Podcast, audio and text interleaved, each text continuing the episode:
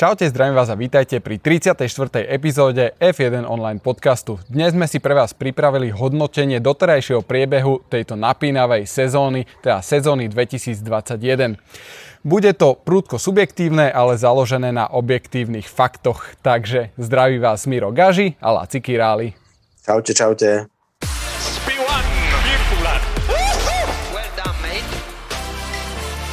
Hlavným partnerom dnešného dielu F1 online podcastu je spoločnosť EgoPower Plus, ktorá je svetovým lídrom v rebríčku akumulátorových technológií. Takže Laci, predstavme si trošku túto spoločnosť. Spoločnosť Ego Power Plus je lídrom na trhu s akumulátorovou záhradnou technikou, ako si spomenul. V jej portfóliu nájdete akumulátorové kosačky, píly, vyžínače, nožnice na živý plot, fukárek, rovinorezy, dokonca aj snehové frézy, a všetko možné ďalšie, ale napríklad aj nástroj zvaný Multitool, na ktorom je možné vymieňať nadstavce a nepotrebujete kupovať každý zo spomínaných výrobkov zvlášť. Skvelé je aj to, že do všetkých týchto produktov pasuje rovnaká batéria s unikátnym dizajnom a patentovanou 56V litiovou technológiou. Vďaka tomu sa dá výkonnosť Ego Power Plus produktov porovnať s benzínovými produktmi a zároveň majú dlhý prevádzkový čas. Všetky produkty sú navyše Jednoduché batérie sa do nich ľahko vkladajú, nabijú sa za 25 minút, kosačky a píly majú napríklad aj svetlo. Pozrite si web egopower.sk a nájdete ozaj skvelé veci, z ktorých podľa mňa budete niektorú určite i hneď chcieť. Paráda, paráda, díky Laci. Ja ešte e, predtým, než začneme, by som rád povedal, že ako vidíte, som na tomto veľmi zaujímavom mieste a internet je tu miestami trošku nestály, takže ospravedlňte zníženú kvalitu obrazu. Dúfam, že zvuk bude eh, na porádku. A teda teraz poďme eh, k dnešnej téme. Takže za nami je 5 veľkých cien, čo je s prižmúrením oka štvrtina sezóny. My sme teda získali aký taký prehľad o tom, ako by to mohlo v tejto sezóne vyzerať a dnes si teda posvietime na 10 takých top zaujímavých vecí, ktoré nás zaujali a na záver pridáme aj niekoľko bonusov. Takže poďme na to. Vymysleli sme to tak, že sezónu si rozdelíme na štvrtiny a po každej z nich, z nich príde takéto hodnotenie, ktoré práve teraz začína. No za nami je zatiaľ prvých 5 veľkých cien, čo sme si určili ako, že je to cca štvrtina, potom polovicu sezóny budeme mať po 11. veľkej cene, lebo vtedy je letná prestávka, 3 štvrte sezóny bude po veľkej cene Japonska, to bude 17. veľká cena a potom také sumárne hodnotenie celkovo po sezóne. Takto nejako sme to naplánovali. Na začiatku sezóny sa vždy hovorí o tom, že na určenie pomeru síl potrebujeme absolvovať 4 až 5 podujatí. Tie sú za nami, takže sme múdrejší. Takže podľa mňa môžeme ísť na tie body a ako prvé tu máme najpozitívnejšie prekvapenia? No, mm, tak toto je za mňa jednoznačne Lando Norris a forma McLarenu. To, ako on poráže Daniela Ricciarda je naozaj silné, ale nie len to. Jeho výkony v kvalifikácii sú podľa mňa fakt dobré, veď v Imole mu prvý rad ušiel vyslovene iba o pár centimetrov, keď prekročil track limits a jeho čas mu bol škrtnutý. Takže ako za mňa fakt, že klobúk dole, ako to dáva a zvlášť aj to, ako prebral na seba úlohu tímovej takej jednotky, lídra týmu v takom mladom veku, podľa mňa fakt super.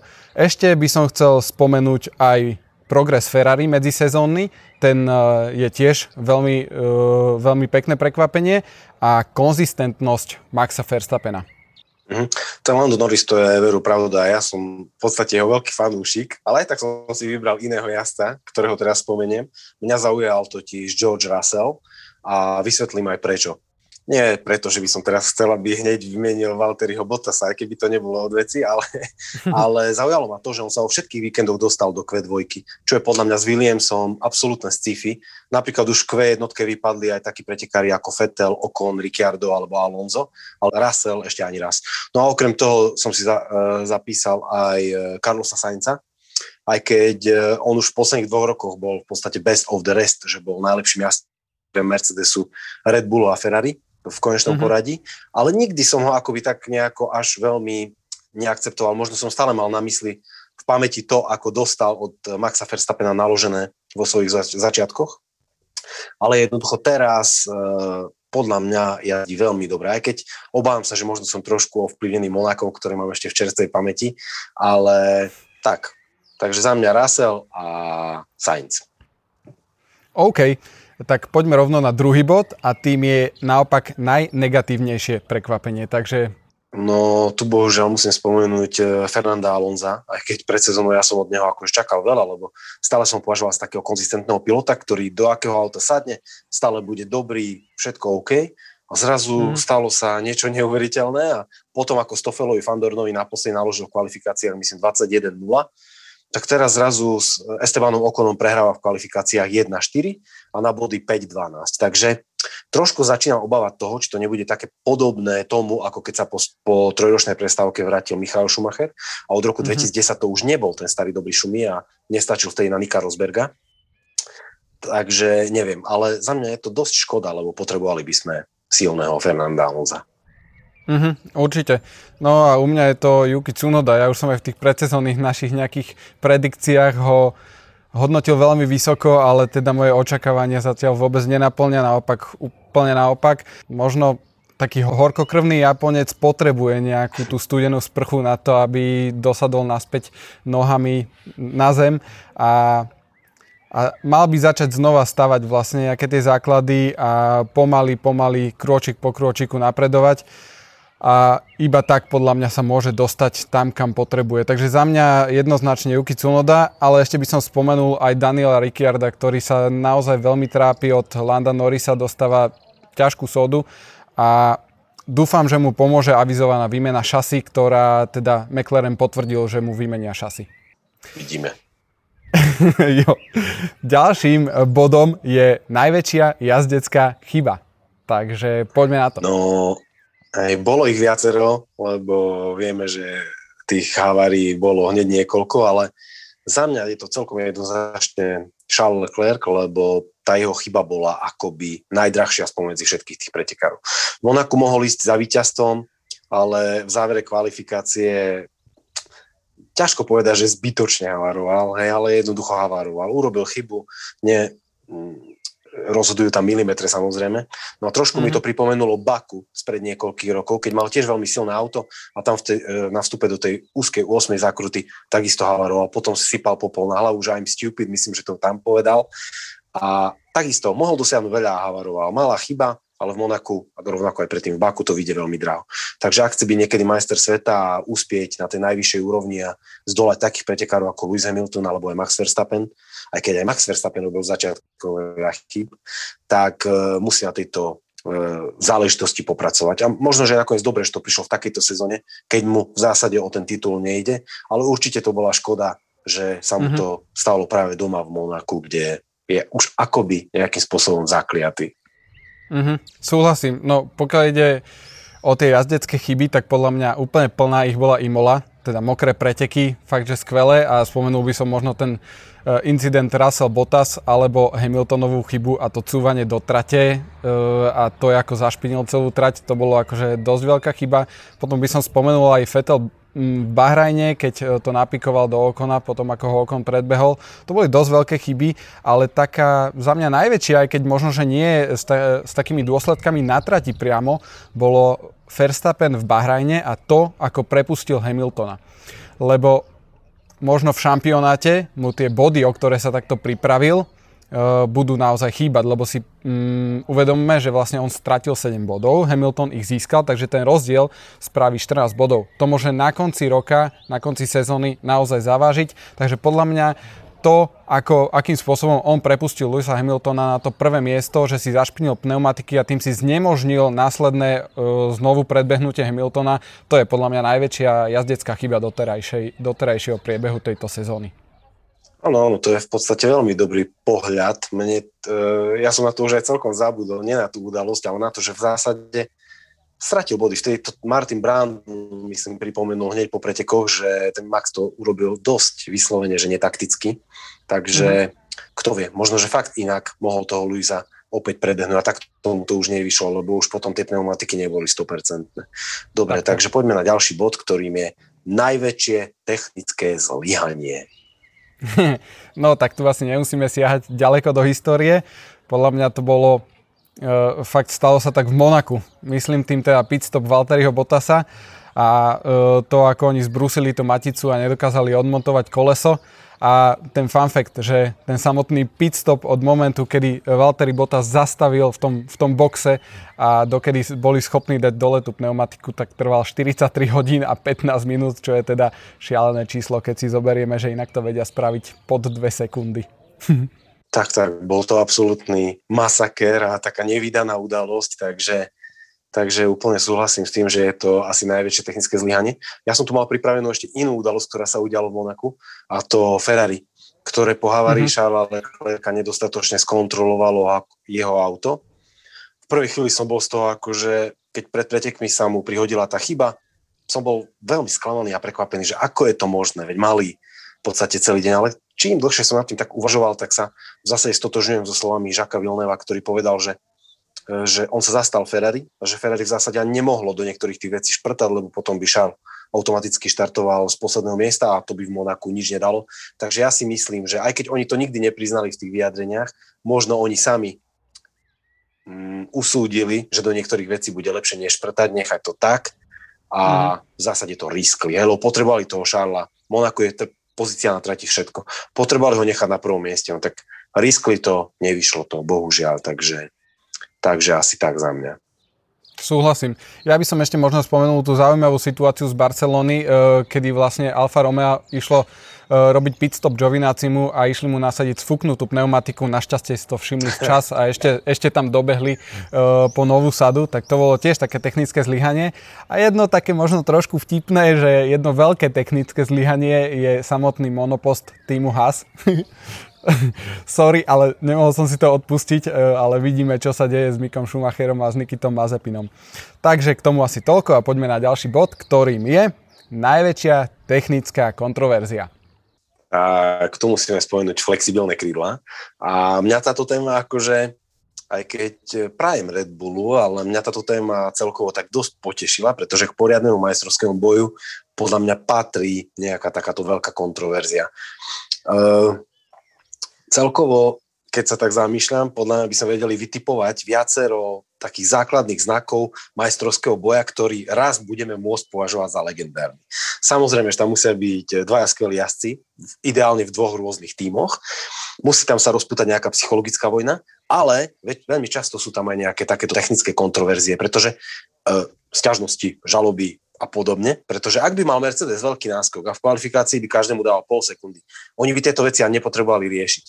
Ale mm-hmm. tým, že je to takéto vyrovnané, tak doslova potrebujú na každom hľadať nejaký, nejakú úplnú drobnosť a podľa mňa je to super, že to tu máme teraz, lebo máme fakt dvoch perfektných pilotov, Maxa a Luisa z dvoch rôznych tímov, máme technickú kontroverziu a podľa mňa je to fajn. No a e, ešte k tým e, flexibilným krídlám podľa mňa typovec pár vecičiek, lebo viem, že si veľmi taký technický nadšenec a rád sa v týchto veciach vrtáš, takže našim divákom a poslucháčom to budeš vedieť dobre priblížiť. OK, takže začnem takto. Koho sa to týka? Týka sa to Red Bullu, Alfa Romeo, Alpine a Ferrari. Oni využívajú šedú zónu v pravidlách, kedy vlastne ich zadné krídlo vyhovuje zaťažovým testom FIA, ale na trati sa pri vysokých rýchlostiach začne ohýbať a to by sa nemalo. V pravidlách je totiž napísané, že akákoľvek časť auta, ktorá ovplyvňuje aerodynamický výkon, musí byť nehybná e, vo vzťahu k e, zvyšku auta. No a vlastne e, toto sa nemá moc ako v reálnom svete overiť inak ako zaťažovými testami a preto tie vlastne sú nejako nastavené lebo vždy tam bude nejaký ten flex pri tých rýchlostiach, ale treba vedieť aký. No a e, FIA vlastne nastavuje tieto zaťažové testy a v pravidlách má klauzulu, že ich môže upravovať podľa potreby. To je veľmi dôležité si uvedomiť, že oni si tam nechali túto možnosť v pravidlách.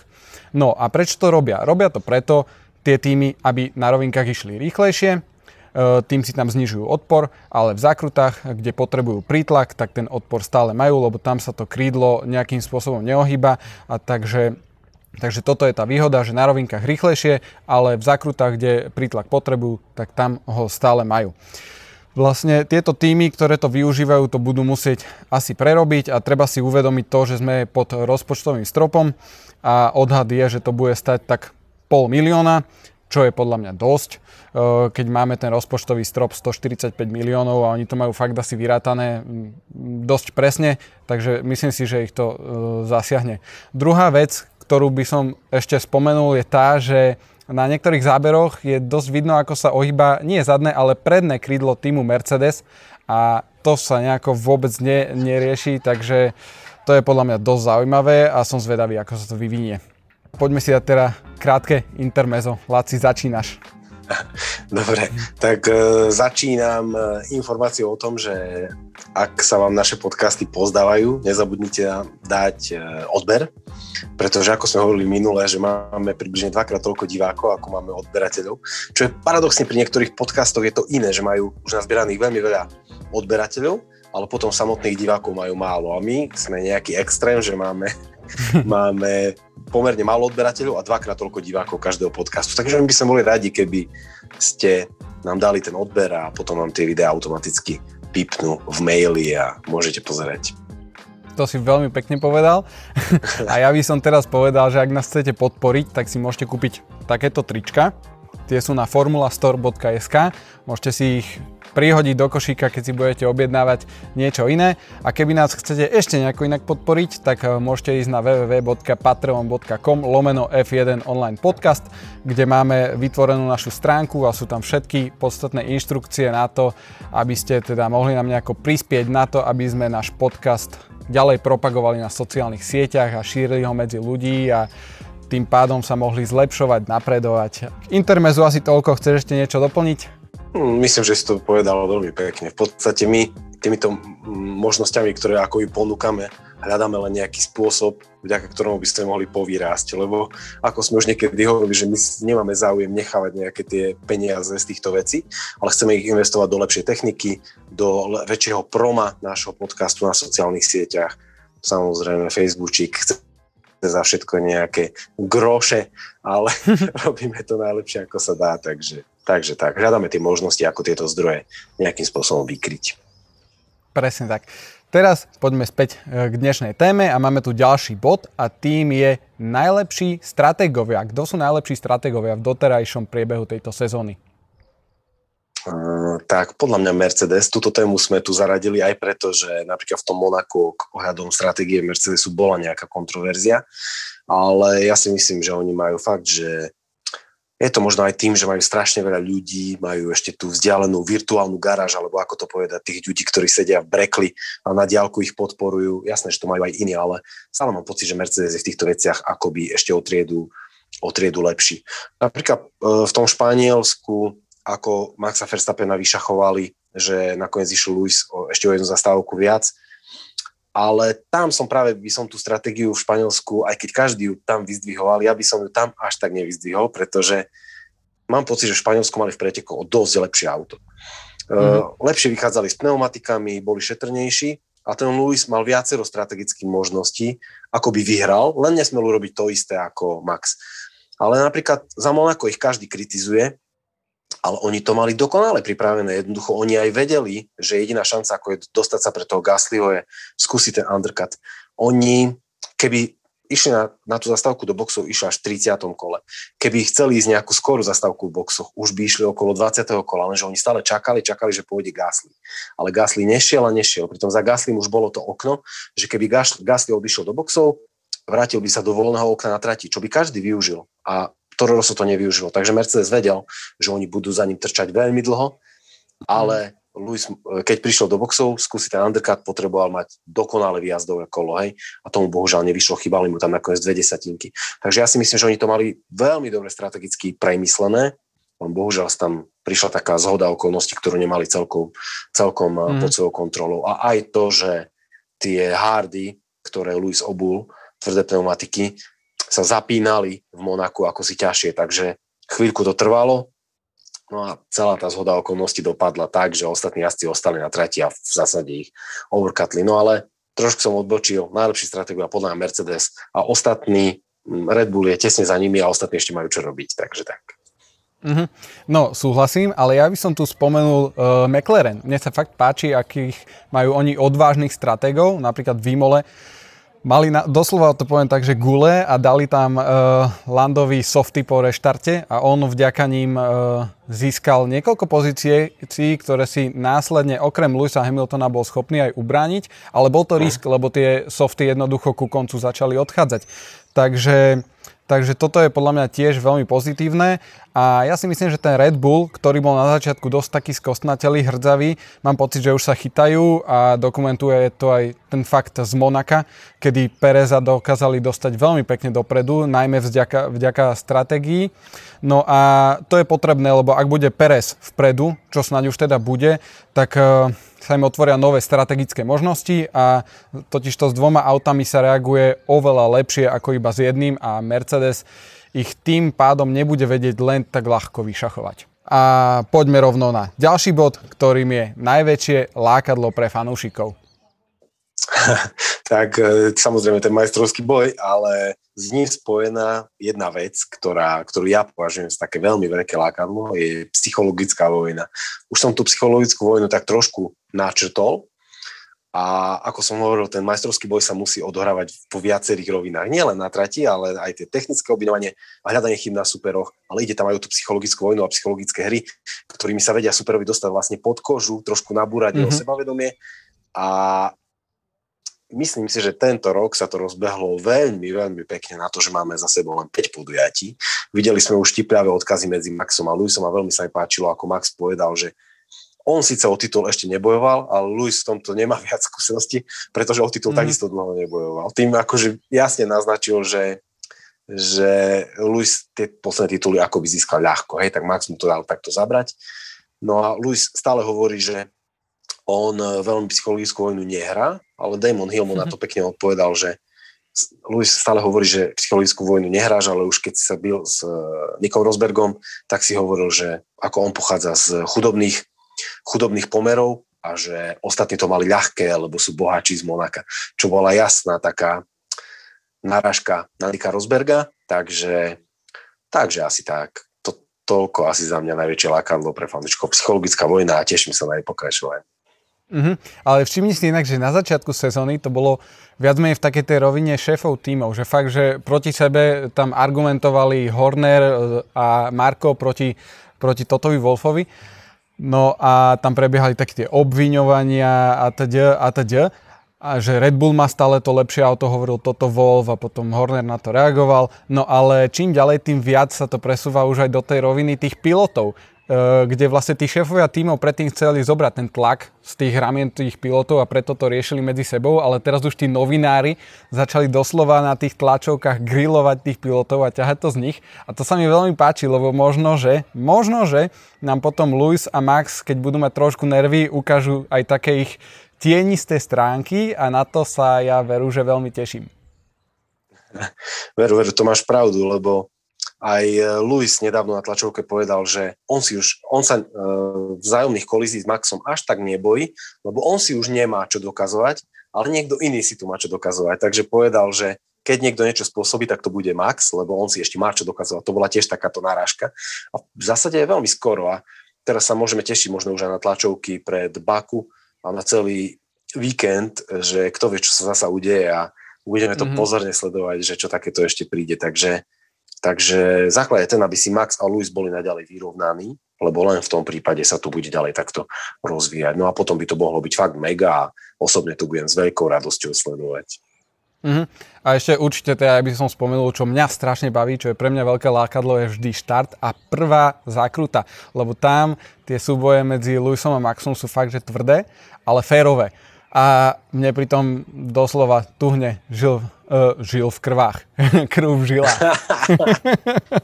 tak, tak a presne vlastne o tom bolo to Luizové vyjadrenie, ktoré som narážal, že on si nemá čo dokazovať, takže on bude v tých zakrutách akože opatrnejší, ale o Maxa sa akoby trošku bojí.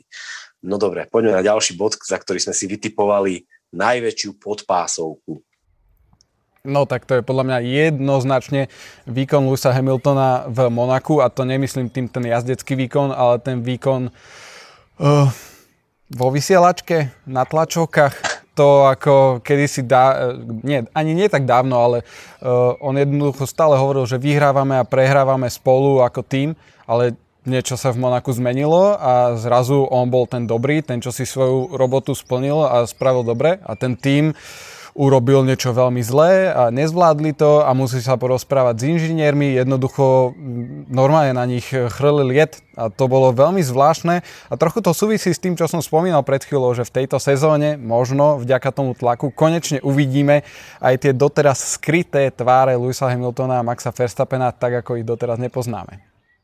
Uh-huh.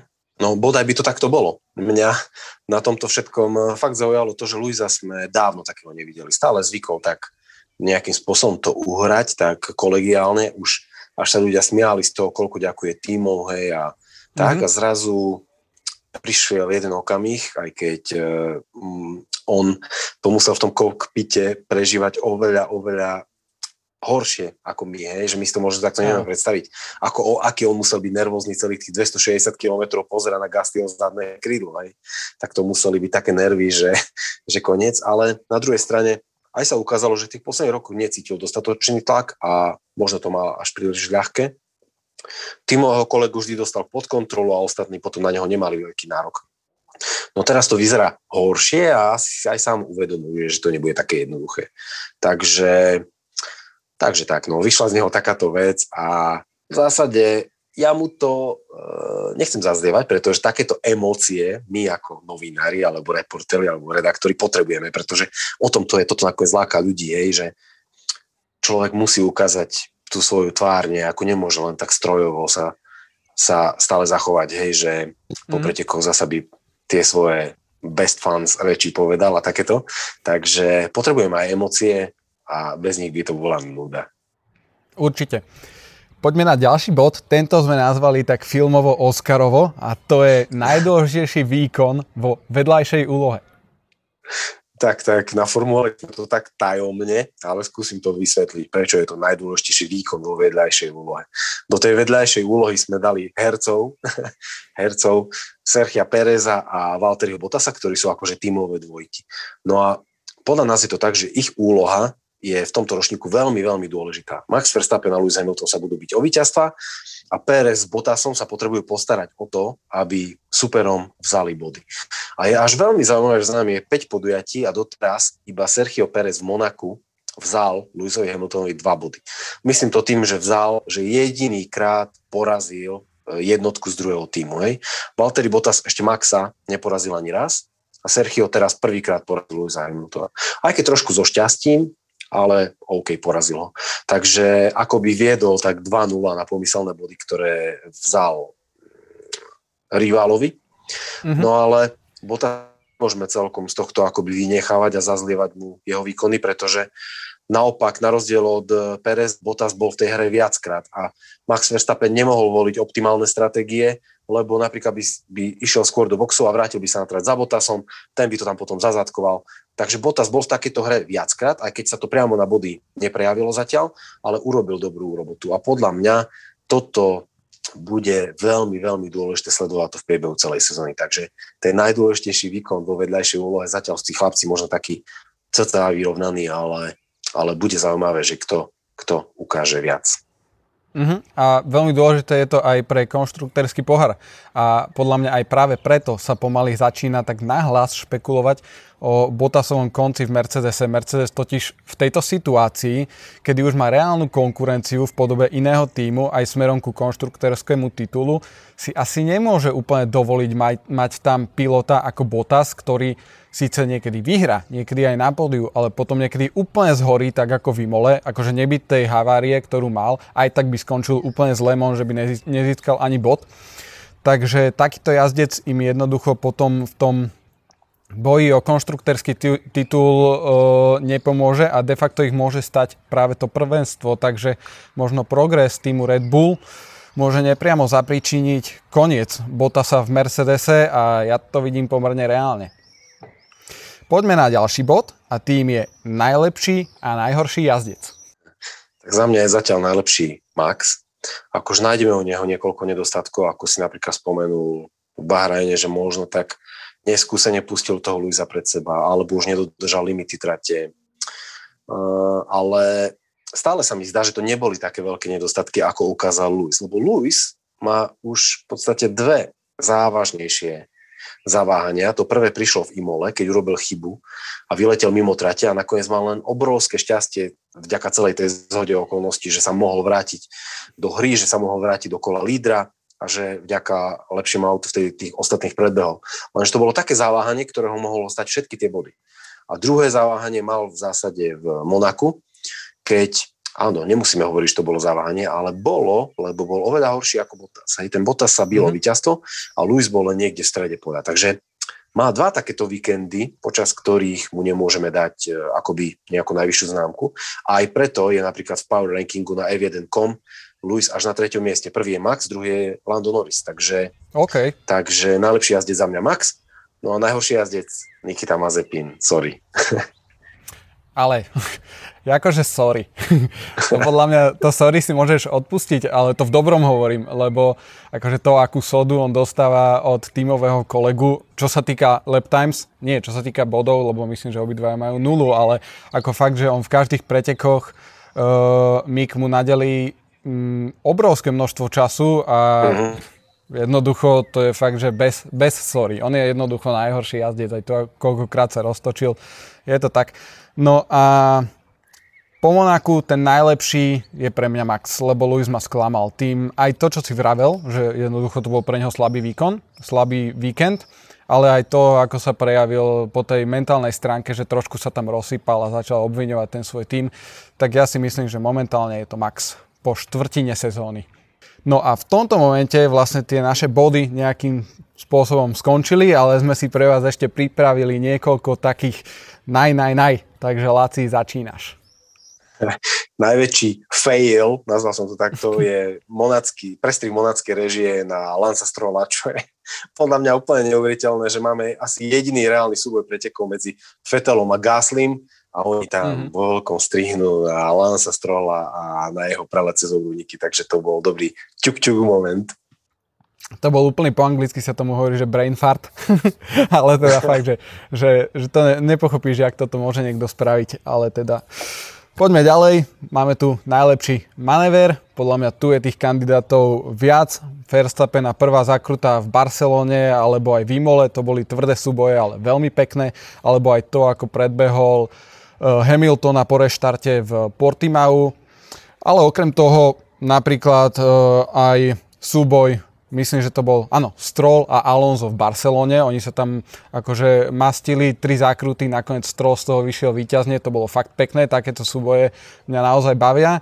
No ale vyťahnem jeden taký, ktorý asi nečakáte a to je Antonio Giovinazzi v Monaku. Naozaj pekne v zákrute Mirabo, vonkajškom, predbehol uh, Estebana Okona to si vyhľadajte, ako fakt to miesto není nejaké na predbiehacie manévre vhodné, ale on to tam dal v prvom kole, bolo to fakt pekné. Ja to asi dám, že doterajší najkrajší manéver bol Antonio Giovinazzi v Monaku na Okona.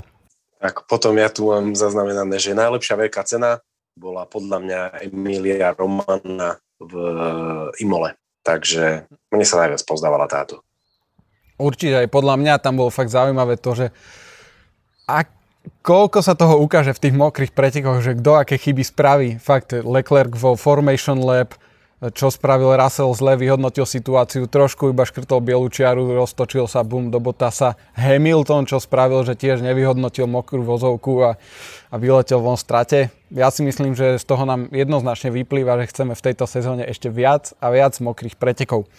Ďalšie tu máme najkrajšie auto a tým je podľa mňa jednoznačne McLaren v Monaku. Ja by som bol úplne za, aby si to nechali aj naďalej, keď to sa asi nestane, ale podľa mňa fakt pekné. Tak, tak je fajn, že raz za čas niekto príde s takýmto osviežením. Hej. Keby to sa to dialo veľmi často, už by nám to prišlo možno takéto fádne a silené, ale takto je to úplne OK. Potom ďalší bod som si zapísal taký, pre prihliatie vlastnej polievočky.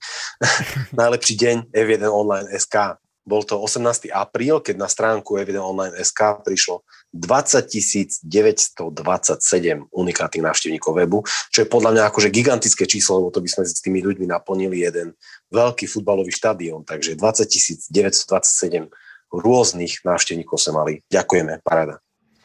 Parada, fakt, že brutálne číslo. No a nakoniec tu máme ešte jednu rubriku. Naj, najväčší kolotočár, no a to už teda môžete tušiť, kto to je a je ním Nikita Mazepin. no a ako vidíte, aj tu za mnou už slnečko pomaly zapadá, takže aj náš podcast sa pomaly končí, ale ešte predtým teda musím ti, Laci, položiť túto záľudnú otázku. Ako to vidíš s bojom o titul. Kto je podľa teba teraz po štvrtine sezóny ten favorit na zisk titulu? Je to Max Verstappen alebo Lewis Hamilton? No, pre mňa je to Lewis Hamilton. Keby že som to mal vyjadriť percentuálne, tak je to tak 75 ku 25 v prospech Lewisa. Lebo ja si myslím, že v tých posledných podujatiach e, Mercedes začal ukazovať, že má mierne návrh. E, v kvalifikácii ani nie, ale v pretekoch áno. Lepšia spolupráca s pneumatikami, možno aj celé tie ich rekuperačné systémy a všetko fungujú lepšie, že on vie viac energie vydrže, e, využívať kola a pri celej vzdialenosti pretekov to prejaví. Monako je veľmi špecifické. Teraz máme hlava veľmi Monako, že Mercedes vyhorel a Red Bull bol najlepší. Ale opäť, keď sa vrátime na klasické okruhy, ja si myslím, že Mercedes mal malú výhodu, takže preto by som to dal 75 ku 25 v prospech Luisa a zaujíma ma ale, ako to vidíš ty. No, tiež to vidím tak, že Luis je favorit, ale nie až takto. Ja to vidím tak, že takých 4, 60 Luis, 40 Max, lebo tá psychológia, tá psychika Luisova trošku dostáva zabrať a to by mohol byť ten dôležitý moment, kde by mohol Max začať získavať. No a tým pádom sa dostávame na záver ja ešte uh, chcem pozdraviť mojich kolegov Maťa a Luba, ktorý, s ktorými som tiež brainstormoval uh, smerom k tomuto podcastu, lebo oni tiež majú veľmi radi Formulu 1, takže aj u nich som zberal nejaké tie názory. No a teda takýto je náš pohľad na vývoj tejto skvelej sezóny. Dajte nám určite aj vy do komentárov vedieť, že čo si o to myslíte, E, čo vás najviac oslovilo, prekvapilo alebo naopak sklamalo. Ak ste sa teda ešte neprihlásili na odber, tak ťuknite ten odber, dajte si aj zvonček, aby vám vždy došla notifikácia. A určite chceme poďakovať našim štyrom patrónom. To je parádne, gigantické číslo, čo sme fakt, že netušili, že niekedy dosiahneme. Takže ďakujeme páni, chalani. No a čo ešte dodať? Mm, myslím si, že, že to je všetko. Či máš ešte niečo? V zásade to, len by som chcel ľudí vyzvať, aby komentovali a vyjadrovali svoje názory na všetky body pokojne, ktoré sme my spomenuli. Možno majú úplne iný názor na niektorú vec, možno majú vyťahnuť niektorú tému, ktorú sme my nespomenuli, na ktorú sme možno pozabudli. Takže budeme fakt veľmi radi, keď hoci čo, hoci ktorý názor a potom vlastne každý ďalší divák na YouTube si môže pozrieť aj vaše komentáre a možno sa dozvie zasa niečo nové. Takže nie len, aby to nebolo len o nás dvoch, ale aj o vás všetkých. Takže veľmi sa teším na každú jednu odpoveď. Perfektne. Takže na dnes je to alles. Majte sa krásne. Čaute. Čaute, čaute.